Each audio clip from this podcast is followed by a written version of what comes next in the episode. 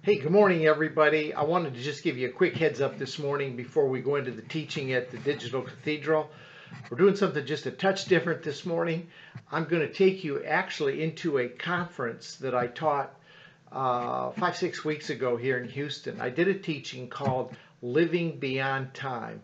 And when I did the teaching, I thought, gosh, this really fits in well with what we're doing at the Digital Cathedral. So I just wanted to give you a little forewarning because when we come into the teaching this morning, it's not going to be the normal uh, appearance or introduction that we do for the Digital Cathedral. Uh, it'll be a little bit different because we are in a conference setting. So you are at the right place. You are watching the right teaching. It's all going to be good. Uh, it's just going to be uh, stretching you just a little bit today. So I want you to watch this a couple of times. And of course, we'll talk about it Wednesday night. So I hope you enjoy this teaching living beyond time. God bless you as you watch it.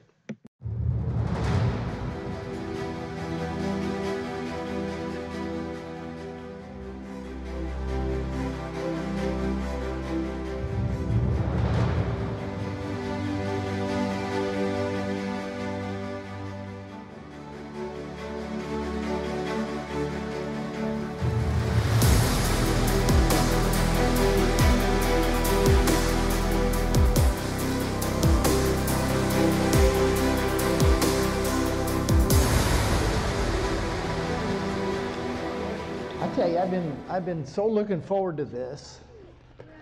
I've been ever since Darren talked to me about Pastor Darren talked to me about coming. I've got I, I just got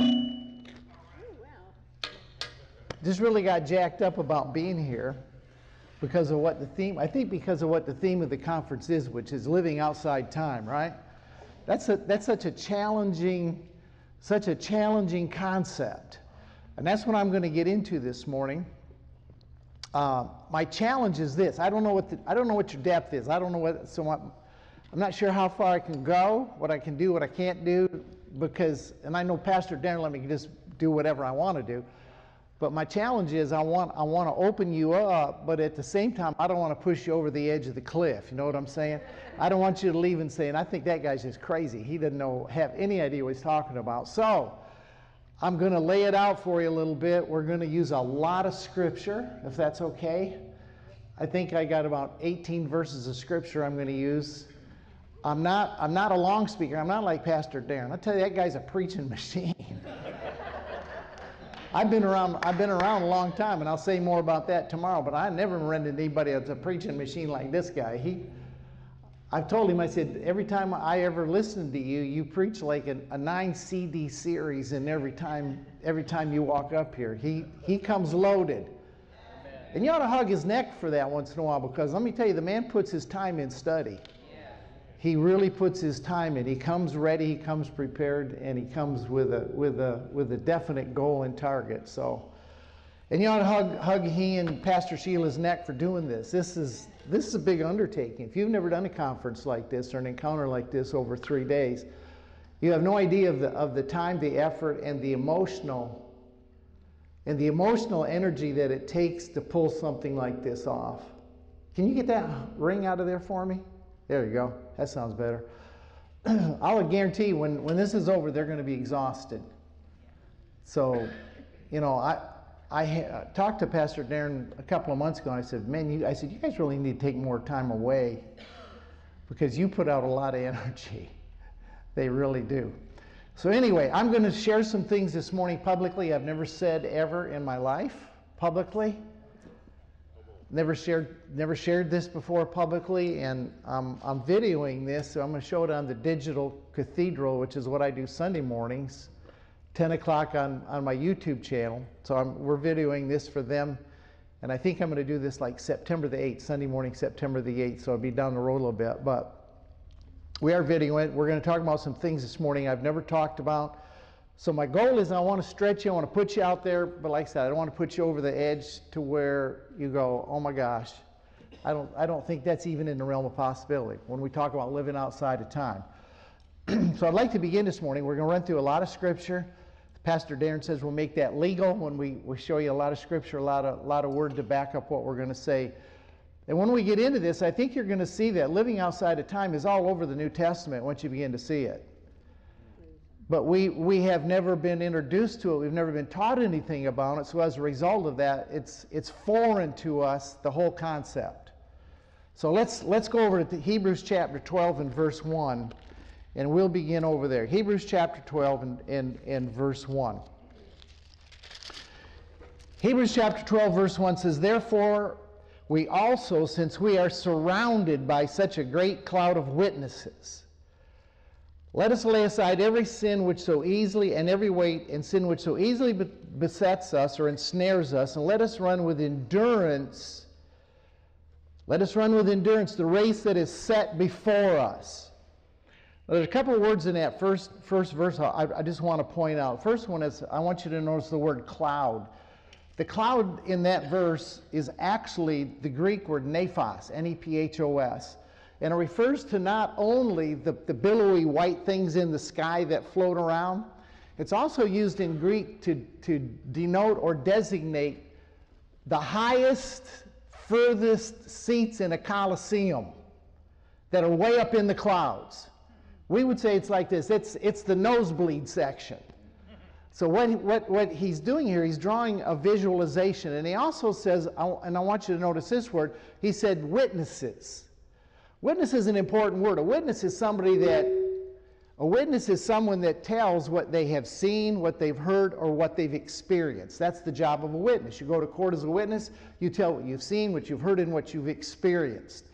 So the, the, they're laying out a visual here. They're laying out a visual that there is a cloud of witnesses that surrounds us. And it's, it's packed. I mean, it's, this is big and it surrounds us. It's, it's a, it's a stadium in, in the spirit, if I could say that, and they're cheering you on.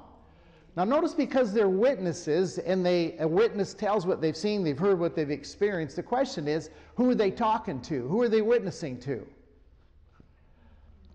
Truth is, they're witnessing to you, right?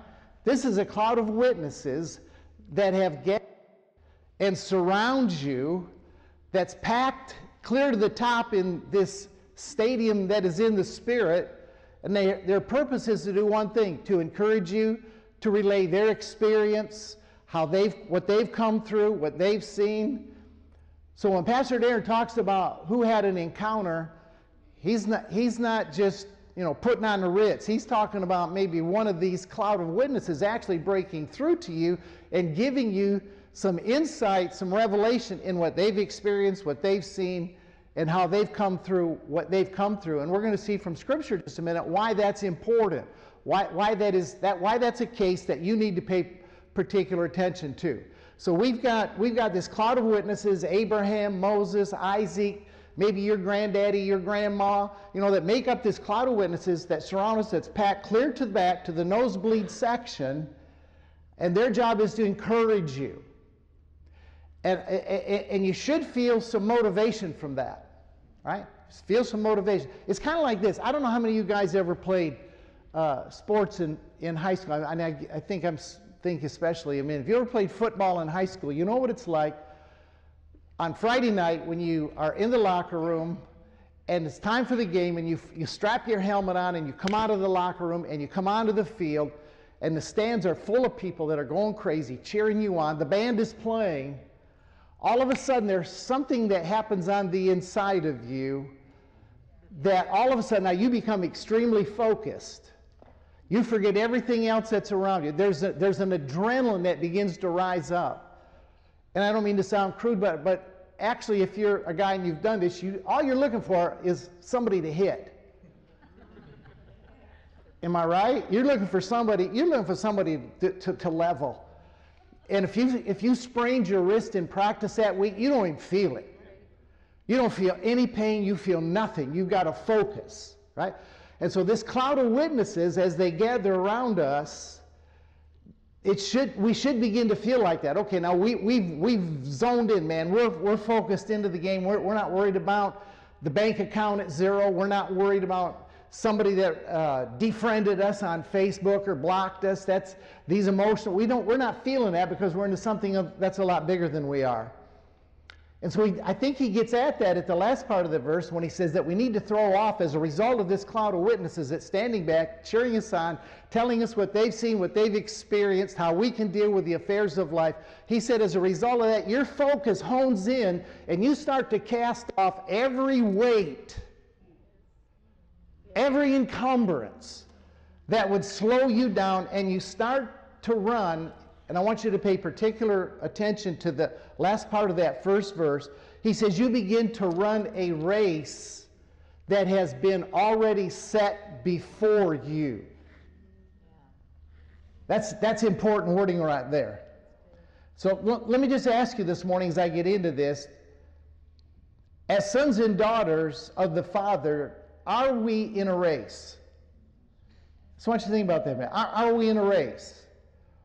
I'd say, yeah, absolutely we are. Absolutely we're in a race. Has the outcome of the race been determined? Absolutely. we won, right? So the, the, the, re, the results of the race that we're in, as we're being cheered on, the results of that race have already been determined. So then you might ask, well, what, what's, the re, what's the purpose of running a race that the results have already been determined? Well, let's turn over to 1 Corinthians chapter 9. 1 Corinthians chapter 9. Like I said, I've got a lot of scripture this morning I'm going to try to tie together for you as, as we walk through this. 1 Corinthians chapter 9. Let's look at this.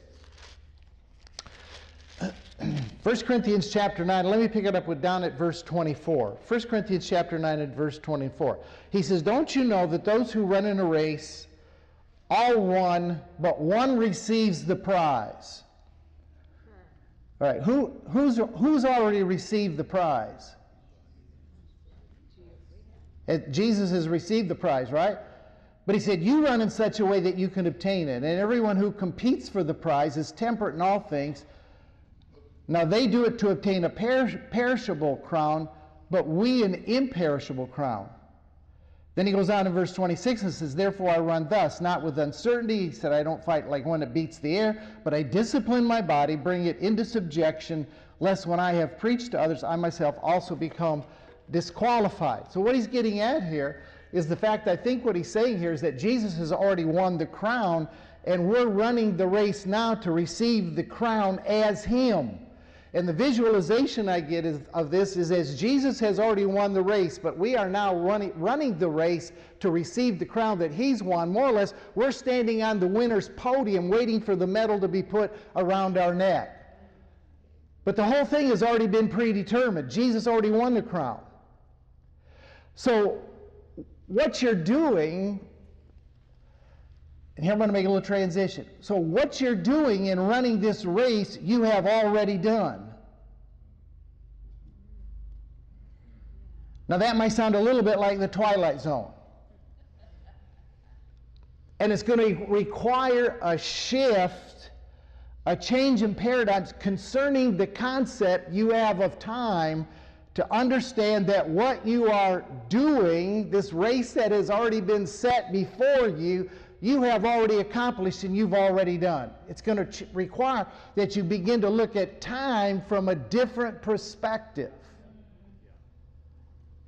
Now, let me show you how God looks at time. Romans chapter 11 and verse 36. Just before you go there, let me come back to Hebrews, because I need to point one other thing out from Hebrews. Hebrews chapter 11. Let, let, let me look at this cloud of witnesses real quick and the perception they have of time. Hebrews chapter 11, verse 39. Then we're 39 and 40. Then I want to come over right away to Romans chapter 11. I want you to look at the concept that God has at time. But here, in Hebrews chapter uh, 11 and verse 39, speaking about this cloud of witness, it says, And these all having obtained a good testimony, they did not promise. But God having provided something better for us, that they should not be made perfect apart from us. So this cloud of witnesses is actually living outside of time, looking for the completion of the race that we're running, and for them to be able to extract and benefit from that, they cheer us on, they encourage us, they review us, they encounter with us, because without us, they don't become perfect. Now, the only way that you can see that and understand that is to understand they have given up concept of time. They're seeing us living in the same dimension of time that they've lived in.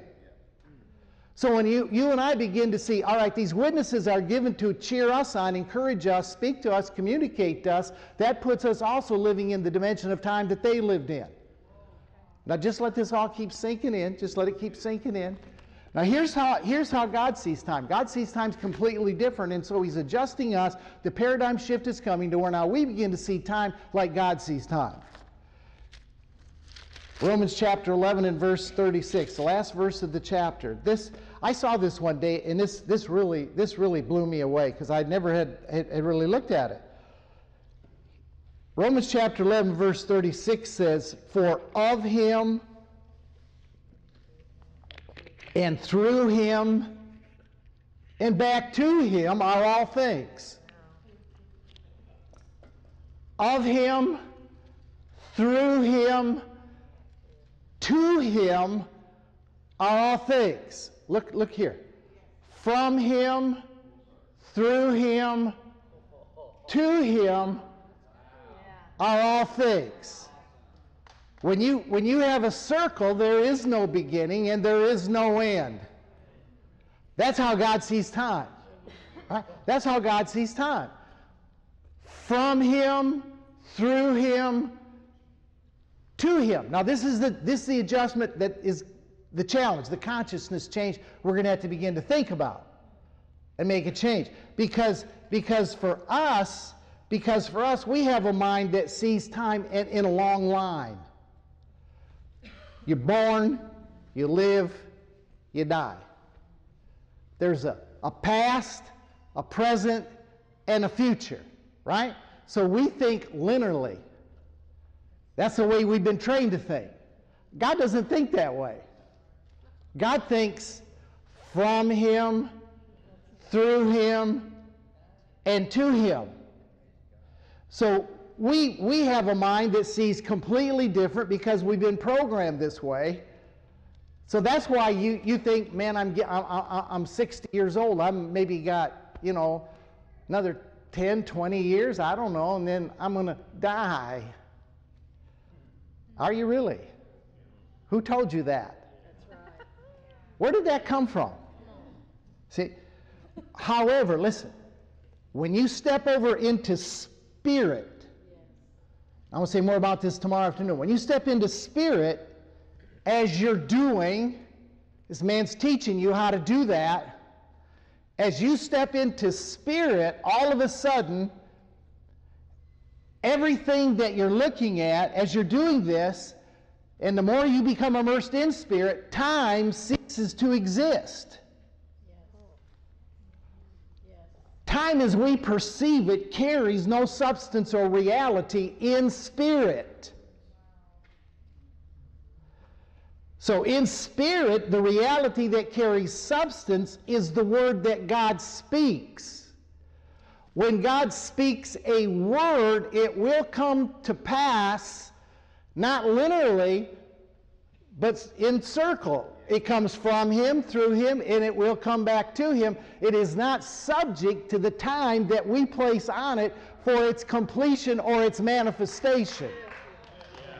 So we become discouraged at times because we think literally and we and God shows us something when it doesn't show up before breakfast, we, we get discouraged. God's God hasn't answered, God's disappointed in us. There must be sin in my life. There's something going on that I've messed up, I fouled up. No, no, no, no, no, no. You're thinking wrong time.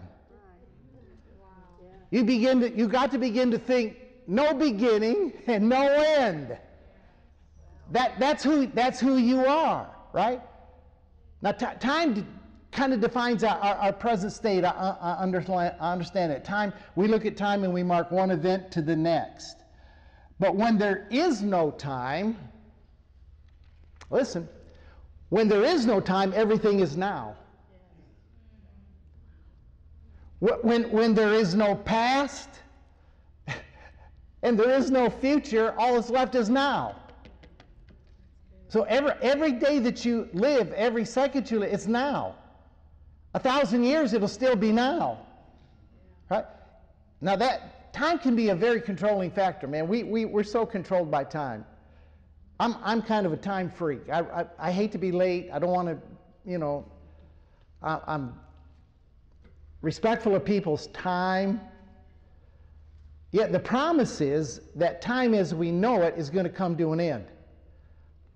And so one of the, one of the unique destinies that you and I have is to see time end. It's to bring time to an end. When we, when we do that, now listen, here we go. When we bring time to an end, we also are going to bring death to an end.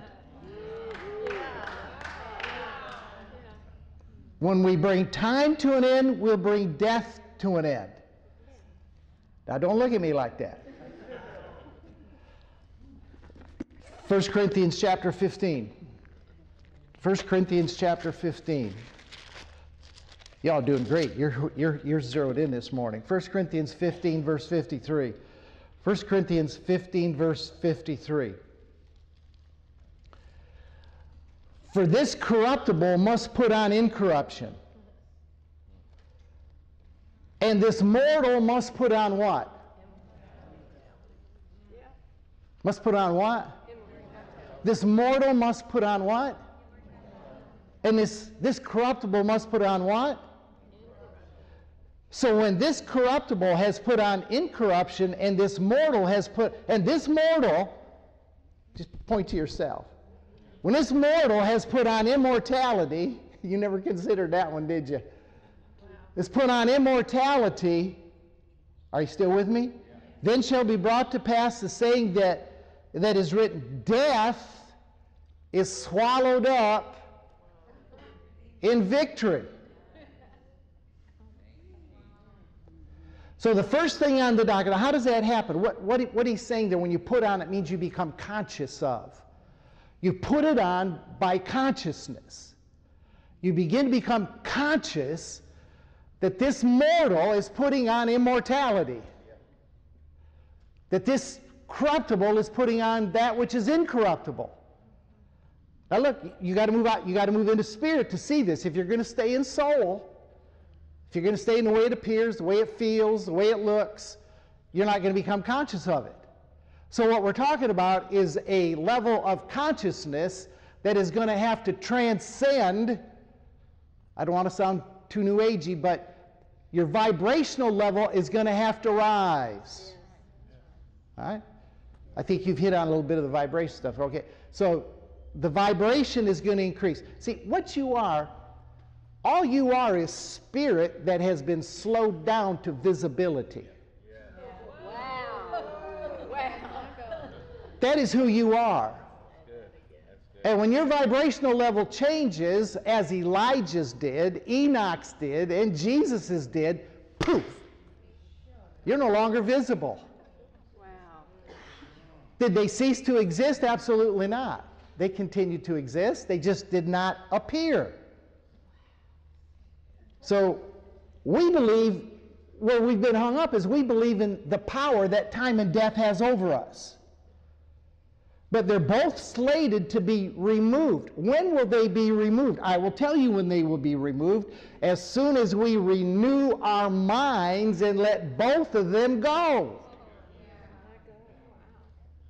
See, we're, walk, we're walking out the fulfillment of, already, of what already has been taking place, what already was created in, in the mind and the heart of the Father. Right, again, let me show you how God looks at something here. Romans chapter 8. Romans chapter 8. Now remember, God is outside of time, He's outside death. Those things have no pull, no sway on Him whatsoever, right? Romans chapter 8. Here's how God, here's how God looks at it. Here, verse 29. Romans chapter 8, verse 29. For those that He foreknew, all right, let me just stop right there. For those that He foreknew, is there anybody that God did not foreknow? Is there anybody God did a face palm and said, I can't believe you showed up, man. I just slipped through the cracks? Where, where the heck did you come from? All of us he foreknew. So what, as we say in Texas, what he's fixing to tell us applies to everybody. Right? Because he foreknew all of us. Let's read it out. For those he foreknew, he also predestined. Let me tell you another way to look at predestined. It means he pre-wired you. You've been wired a certain way. That's what predestined. It's just been wired. See, Calvinists had it half right. They thought God predestined some to heaven, some to hell. Where they missed it was he predestined everybody he foreknew.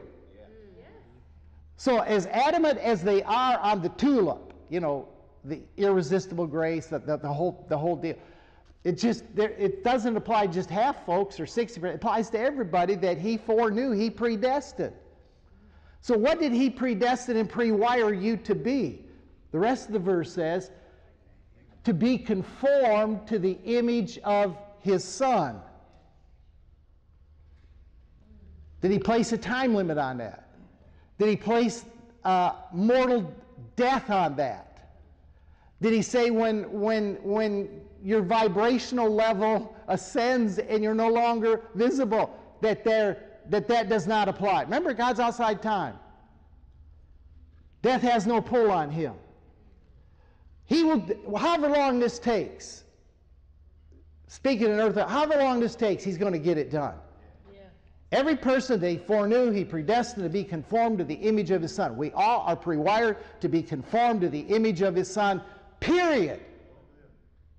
But it doesn't end there. Let's read on.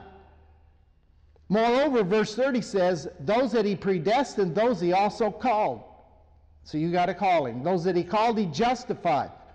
There you go. Made you just as if you never sinned. Justified. And those that he justified, he also glorified, which the word glorified simply means to manifest the presence of God, to manifest the character of God, to manifest, to manifest what your daddy is.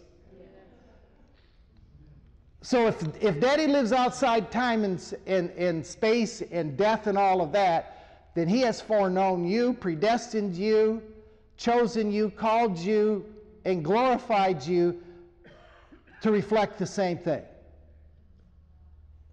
And don't matter how stinking long it takes.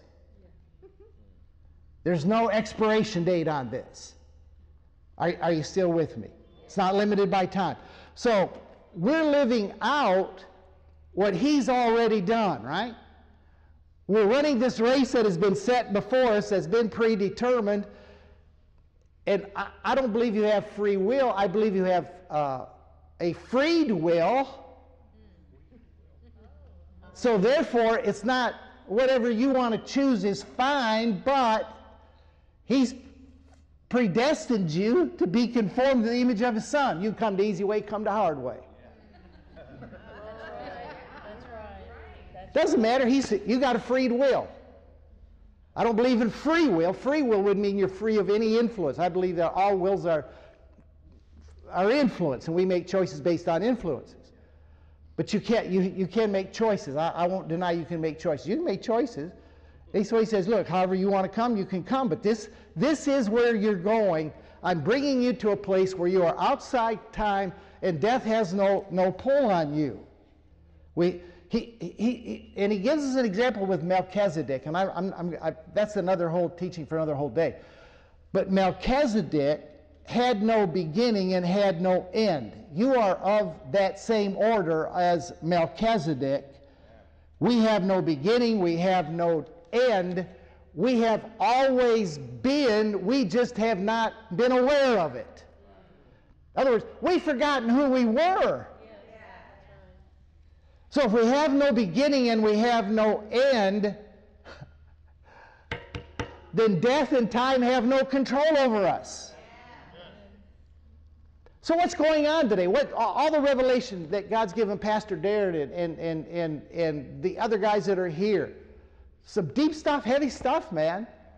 What, what, is he, what is he doing? He's unwrapping who we've always been in light of who we will always be, which shows us who we are now. Amen? So when that realization settles it, what it hits you, that you are eternal spirit. You are nothing but spirit. You're not flesh, you're not soul, you are spirit that we've now slowed down, and I can look at you and you can look at me. And when that, when that, when our consciousness is filled with that, you know what? We're going to stop striving to maintain mortality. All of a sudden now death has lost its grip. Right? There, there'll be no, no fear in this. You, you look at death like I look at going to Florida every June. I look forward to it. I know what's there. I know what I'm going to do. All right? So it's just a, a change of consciousness. It's a change of state of being. And when the fear of that is removed, you actually say, man, I can't wait to get back to where I come from. Be part of that cloud of witnesses. Death and time will lose their grip. Jesus said this, John chapter 11. John chapter 11. Thank you all back in the booth. Uh, Pastor Darren will pay you double for all the scriptures I'm using today, keeping up with this. John chapter 11. Jesus, Jesus talks about that. And I want to look a little bit at what Jesus has to say about this this morning, a couple, three times. John chapter 11 and verse 25. Jesus is over here with Mary and Martha. And, and uh, Jesus says to her in verse 25, He said, I am the resurrection and the life. He who believes in me, though he may die, he shall live. That sounds like an oxymoron, doesn't it? Like you die, but you don't die, you live. Then he goes on to say, Whosoever lives and believes in me shall what? Shall what? How does that happen? Shall never die. And he said, Do you believe this? She went on tilt. She said, Lord, I, I believe you're the Christ, Son of, Son of God, who's come into the world. So she, she didn't quite grasp it. Look, there's a resistance to this. I understand there's a resistance, there's a, there's a pushback that has indoctrinated us. And I want to explain why we have never been given the opportunity, why this has has been withheld from us. The sons of religion have a game, it's called control. The sons of religion have a game, it's called manipulation. And they are battling for full manifestation to keep control of us in the condition that we are in now. They now wanted us to mature into this. Jesus, Jesus really put a rebuke on the Pharisees in Matthew chapter 23, verse 15. Look at this one. Matthew chapter 23, verse 15. He said, Woe to you, scribes and Pharisees, you hypocrites! You travel land and sea to win one proselyte, and when he, when he is won, you make him twice as much a son of hell as you yourselves. I think that's what he's saying to the evangelical church today. Because they keep us suppressed, they keep us immature. I, I looked at, I Googled this just to see what it was. I, I Googled uh, NAE, that's the National Association of Evangelicals. How much do they spend every year on missions? To do what Jesus is talking about on missions programs. You know what? They spent, last year they spent $11.4 billion on world missions. And what is the message that they're carrying in world missions? Heaven or hell, wrong tree eating, looking for converts, that when they make them, they turn into be twice as much a son of hell as they were themselves before they got evangelized. I, I, had lunch the other day with a pastor, and he's got back from India, and he said, I'm blown away. He said, I went over to India, and he said, I did a pastor's conference. He said, all the Indian pastors were wearing blue shirts with red ties. And he asked why they're all wearing blue shirts and red ties. And he said, Well, that's what the missionary said you have to wear if you're in the ministry. Oh, if you're going to maintain a level of holiness and, and, and rightness, and you need to wear blue shirt and red tie when you come to meetings like this. Do, do you understand what that does?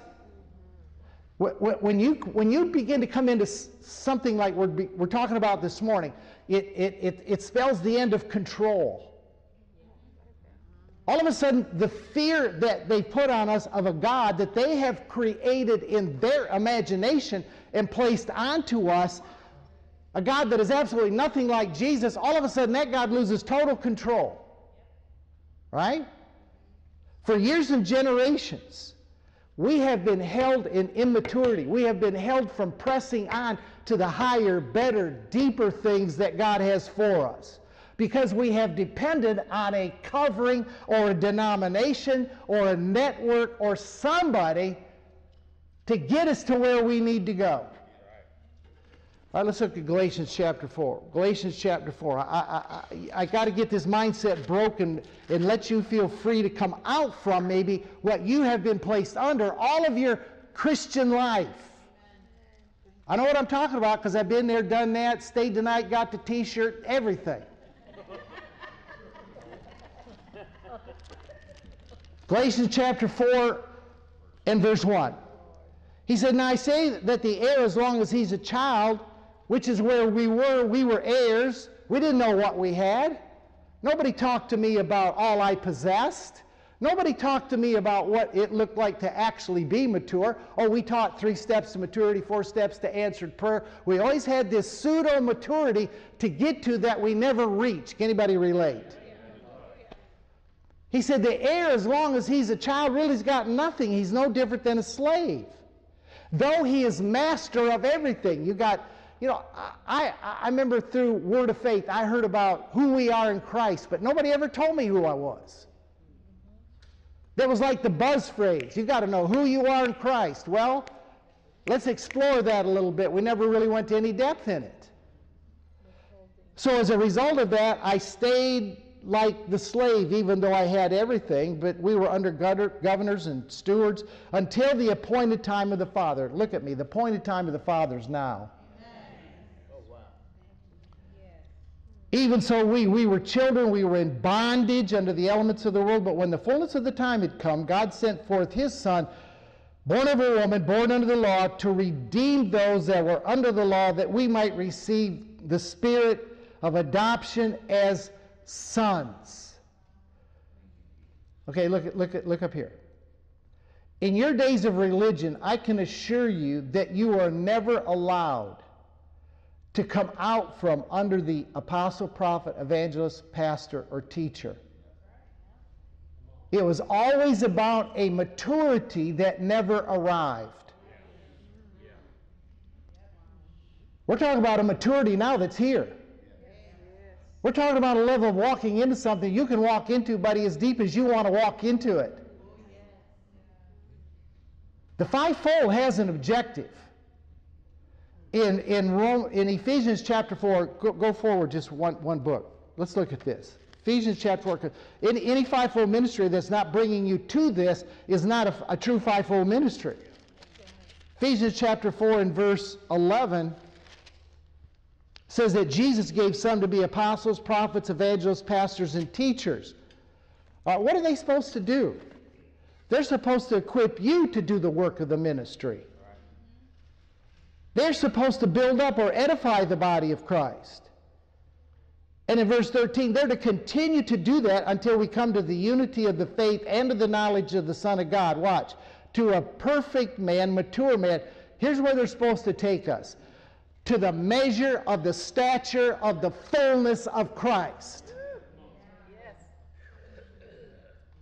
That guy over there is the only one that I've heard in this city that has ever wanted to take us to the measure of the stature of the fullness of Christ. Other than moi. Come on. He's, he's my running buddy in this.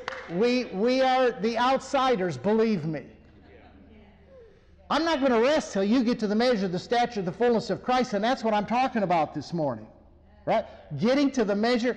How many messages have you ever heard pointing you to be the measure of the stature of the fullness of Christ? It was always Jesus was here, I'm here. It was never, it was never Jesus as me and me as Jesus. I, I, I taught in 1999, I taught 1 John 4 17. Herein is our love made perfect, that we may have boldness in the day of judgment, because as He is, so are we in this world. I didn't have much light on it, so I just said, okay, let's talk about how Jesus is, and maybe that's how we could be one day. Now there's not a week goes by, this is what, 20 years later, 20 years later, that I don't hear that verse five times a week. Because we're coming to the realization that as He is, so we is. There ain't no line of distinction here. That's the measure the stature the fullness of Christ. Amen? That's, that's where we need to be going. The, the, the, the church as a whole has kept us herded toward a mentality of immaturity. Keeping us thinking that we're just, we're ne- you know, we're never going to uh, uh, make, we're never going to amount to a whole lot. And that really what we want to do is just hang on because heaven is the end game. We just got to get you to heaven. And if we can get you to heaven, if you can, if you can be good here, you can get to heaven. And, and you want to be holy. You need to live a holy life because the rapture could happen before breakfast and you don't want to be left behind. You don't want to be left behind in that group. It's not going to be pretty. And so you were controlled, you were stymied, you were put off in arising to the measure of the stature of the fullness of Christ. Let me tell you, the cat's out of the bag. That's your destiny. He's foreknown you to be predestined to the image of His Son. So, as you awaken in consciousness and you step out of soul and you step into spirit, which you're doing, you're doing it exponentially now. It's getting faster. At first, it was hard to get rid of something, but now you got a whiff of of the fresh air, man. You're eating the green grass. And so the whole thing is speeding up. You're moving faster with it, right? So as you awaken to, to, to consciousness and you step out of soul into spirit, then just the glory of your presence, you don't even have to say anything, just the glory of your presence is going to begin to expose the control of Egypt. He's already judging religion. The church as we've known it is sucking its last breath of life. If you don't believe me, go on the internet. You Google Presbyterian, Google Lutheran, Google whatever you want, and see the reversal of, in, of membership. I went on. I looked at my old church. I, I, my background was Church of the Nazarene, they, and they grew. They grew this year uh, one one and a half percent, but all of the growth was from Africa. No growth in the states. Matter of fact, they lost members in the states. Your liberty and your freedom, you're becoming as he fully is in this present world. You know what? It's shaking the status quo right now. Uh, once in a while, I get on Facebook. And when I started, when I started, I, I, really feel it's a ministry. When I started uh, 10, 12 years ago, I, people would argue and fight. My posts, I, seriously, there were times I'd run five to 600 comments. And that's where I really learned to hone my, my uh, defense of the scripture, defense of grace was on Facebook. But now, you know what? The whole thing is changing. Hardly anybody argues or fights about it anymore. People are seeing it. Your liberty, your freedom, you're becoming what he is, is shaking the status quo. And I'll tell you, every denomination on the planet right now is on its heels. Right. here's what you're going to see you're going to either see them embrace what we're talking about or go out of existence. We saw it in the charismatic movement. How many mainline churches now have contemporary services? With music that is not the organ and the piano, first verse, last verse, and the chorus. Now they got a praise band. It might be over in the chapel, but they, they were forced to go that way or lose market share. And religion is always going to do what they got to do to preserve themselves and keep the bucks. This message is, is, is a tsunami on the planet right now. You're not going to be able to stop it. It's, it's reached the tipping point. You're not, you can't stop it. It's, it's, it's happening. Right? It's happening. So either they're going to come this way or they're going to go out of existence. It, the status quo is being shaken. All right, let's read a little bit more on Galatians chapter 4, because I've got a few more things I want to say about this. We're going to get a little serious here in a minute. Galatians chapter 4. Let's read on. Galatians chapter 4, verse 4. Let's pick it back up with this. But when the fullness of the time has come, God sent forth his Son, born of a woman, born under the law, to redeem those that were under the law, that we might receive the adoption of sons. And because you're sons, God has sent forth the Spirit of his Son into your hearts, whereby we can cry, Abba, Father. Verse 7 says, Therefore, therefore in Scripture is a, is a, is a word of conclusion. And Paul uses therefore a lot. He lays out something, lays out an argument, lays out truth, and then he will say therefore. Whenever you see therefore in Scripture, you need to ask, what is it there for? What is he trying to tell us? So here's going to summarize it. Therefore, you are no longer a slave. You are a cotton picking son and daughter. I have a lady that, almost, that mails me almost every week. You need to put the ladies in as daughters because we're not sons. I, okay. So I mailed her back. I said, Look, if I can be the bride of Christ, you can be the son of God.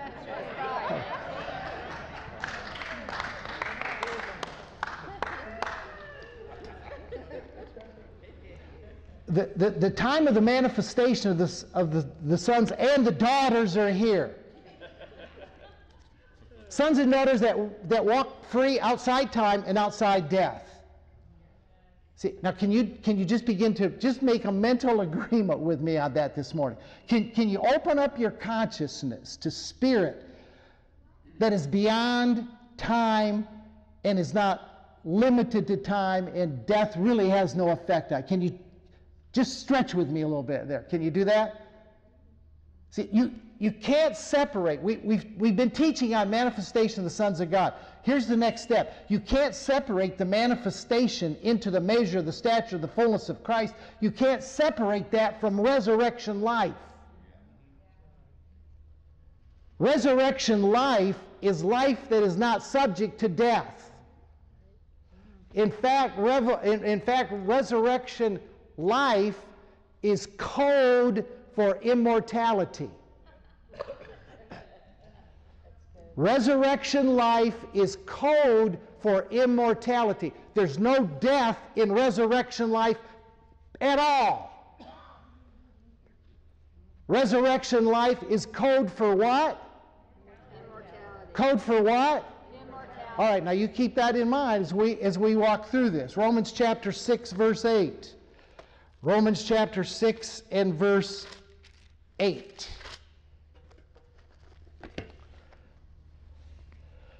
Now, if we died with Christ, how many believe you died with Christ? Okay, it's appointed unto man once to die.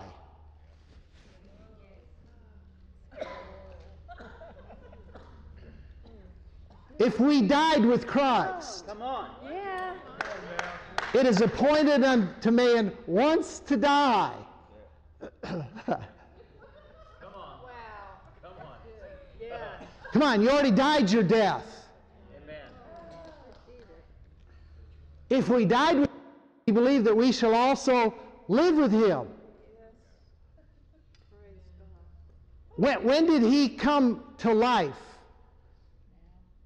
When he what? Rose from the dead, resurrected.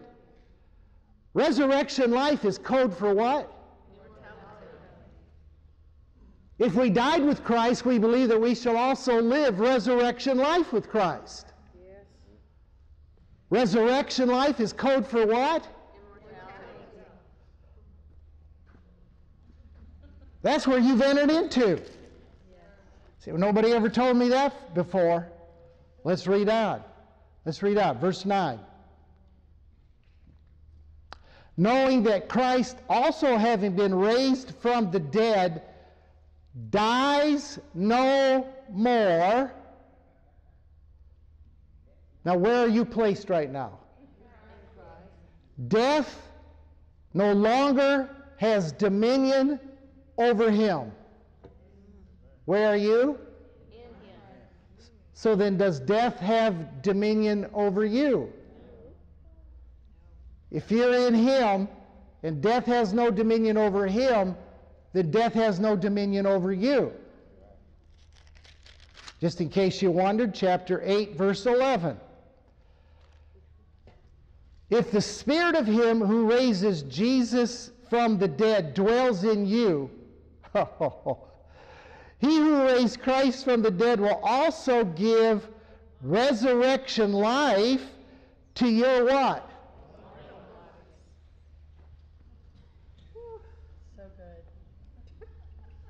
Your mortal body has got what? Come on, what kind of life? Resurrection life is code for what? It's already been deposited, hasn't it? All right, look, there's not going to be any kingdom rule that puts down the principality of religion and doctrine that exalts itself against the knowledge of Christ and the revelation of Christ without the manifestation of sons who walk in spirit, free from every bondage, every control, every manipulation that opposes them and keeps keeps them in check to immaturity. And so your job, my job, we just keep shedding every soulish inclination. That's what he's doing today. I'm going to talk about that at 2:30 tomorrow. But what, what he's doing today, he's bringing us totally out of soul into spirit. And so he's snipping off every everything, every attachment that you've got. I, I told Pastor Darren when we were at Cheddar's, I said, the thing that God is telling me is simplify my life. Simplify, simplify, simplify. That means I've, I've cut Fox News. That means I've cut other things. Anything wrong with? No. But what it does, it distracts. It weighs down. I, I, I've cut back some on social media. I don't. I just I check in now and then. It looks like I'm on a lot. I'm really not on that much. I just check in, but I cut that back. You know why? Because those things have an emotional wear on you. You spend emotional cash.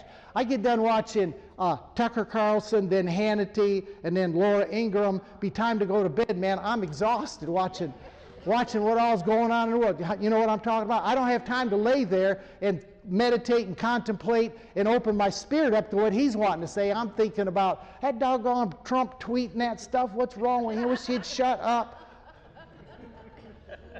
That stuff wears you down. So we, we, we, we, we need to continually cut that stuff back. And I think that's what he's really getting at here. Sons in manifestation as we manifest ourselves as sons, this is how you're going to see. We're going to begin to live resurrection life. Resurrection life is code for what? Okay, you can't be a son of God after the image of Jesus if you're not walked into resurrection life. The same spirit that raised Jesus from the dead enters us and quickens our mortal bodies. It's a matter now we have to keep our, all right, we got to start getting our consciousness to where we think that way. And when you start thinking that way, your mind is going to say, it's crazy, you can't do that.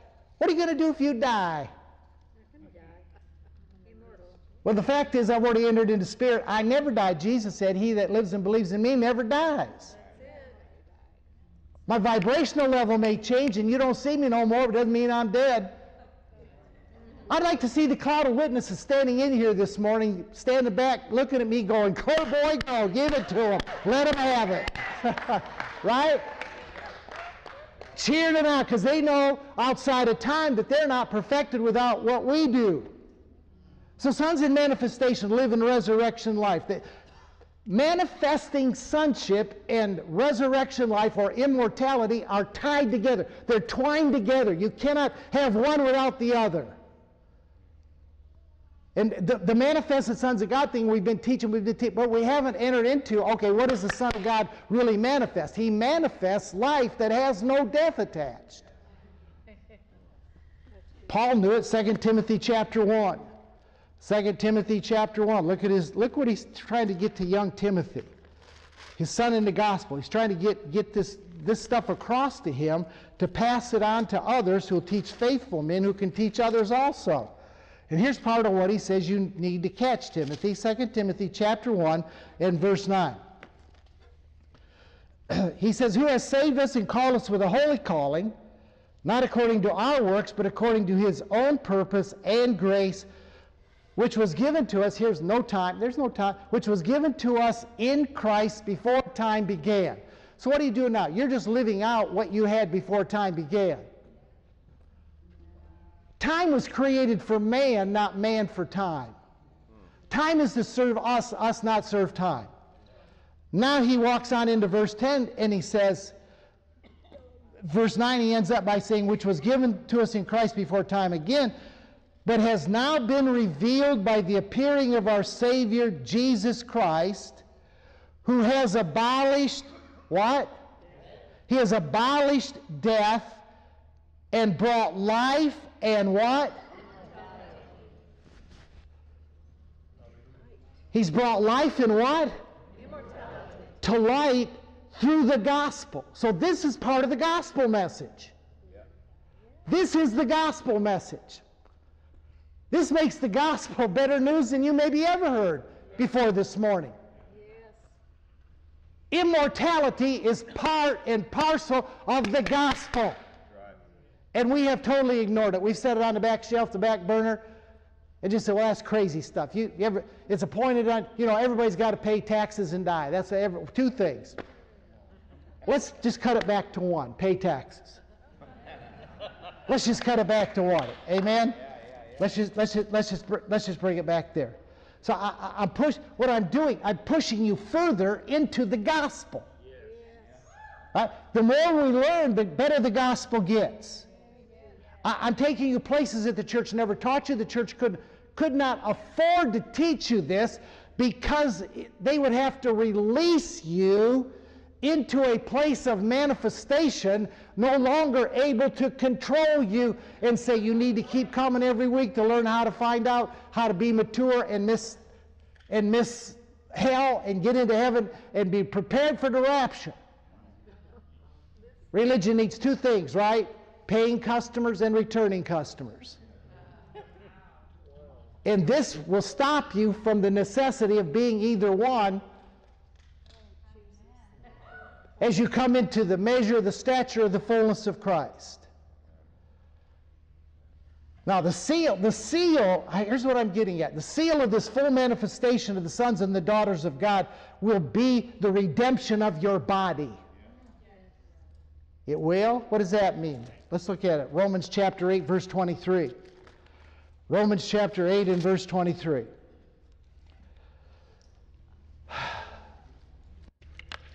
Romans chapter 8, verse 23 says, I got to drink to this one. Not only that, but we also had the first fruits of the Spirit, even we ourselves grown within ourselves, eagerly waiting for the adoption, watch, the redemption of the body.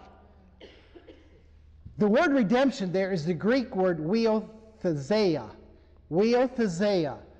And what huiothesia means is a release from. We're waiting for a release from the body. Like, remember what, when you were redeemed from sin, what redeemed from sin meant you were released from the power of sin, right? Sin has no more dominion over you. Sin does not have power you anymore. You walk above the pole of sin. You've been redeemed. Huiothesia. And what he's talking about here is the redemption of your bodies, being released from the control of your physical body. He said, That's what we're looking for. That's what we're waiting on, the release from that. The same way you release from the power of sin. Now, Jesus walked this out. Do, do you really believe that as He is, so are we in this world? Do you really believe that? Come on, give me an amen if you believe that. Amen? All right, now let's look at how he is then. Let's look at a dimension of how he is. Probably nobody's ever said this is how he is and this is how you can be. John chapter, John chapter 10. John chapter 10. We're just, we're just about, we're getting down, getting down here. John chapter 10 and verse 17. John chapter 10 and verse 17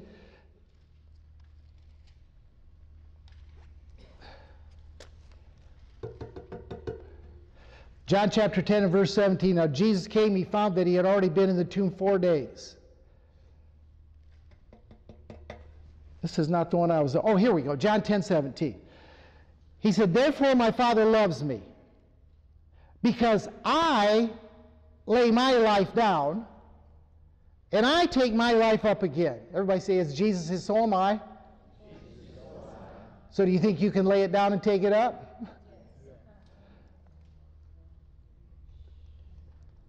Verse 18 No one takes it from me. Nobody. Nobody takes it from me. Disease doesn't take it from me. Sickness doesn't take it from me. Age doesn't take it from me. Wow. Nothing takes it from me. Verse 18 I lay it down of myself. I have power to lay it down, and I got power to take it back up again. He's not doing this of himself. He said, This command I've received from the Father. This is what the Father gave into me. I, I, I call the shot when I lay it down, when I pick it up. I, I, I don't think any of us, here's my deal on immortality. I don't think any of us should die of sickness and disease. Right. I think this was, I, I think there might be a time. I, I read, I read E.W. Kenyon, read a book of E.W. Kenyon's that was about his passing. And his passing was the way I think all of us should go. He went down and ate breakfast. The man was up in his 90s, I believe, middle 90s. Went down and had breakfast, and he told his wife, he said, You know, he said, I think pretty much everything I need to do is done. He said, I'm going to have a good breakfast. I'm going to go up and sit in the chair, tip my head back, and he said, I'm going to leave. He said, I'll catch you on the other side. Right?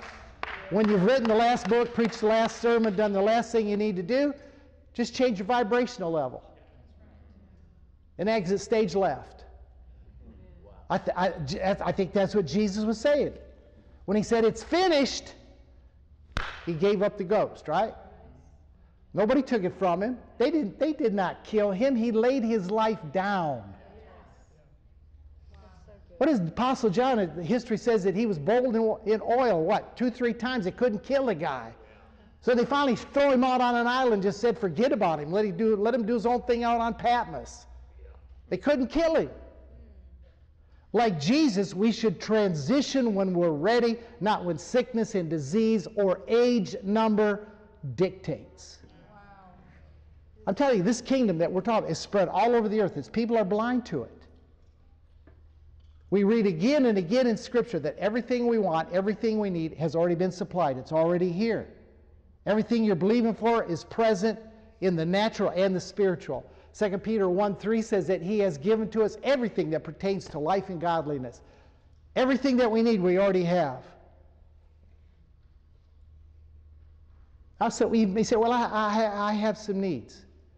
Well, you won't have as you cut ties to soul and begin to see that you really do have all things because the next verse of 2 Peter 1 4 says, There have been given to us exceeding great and precious promises that by these we might be a full partaker of the divine nature.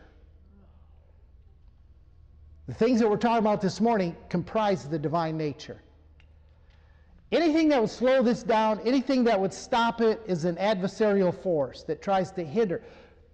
We've, we've, we've lived our whole life coming through a system that has tried to hinder resurrection life, which is code for what?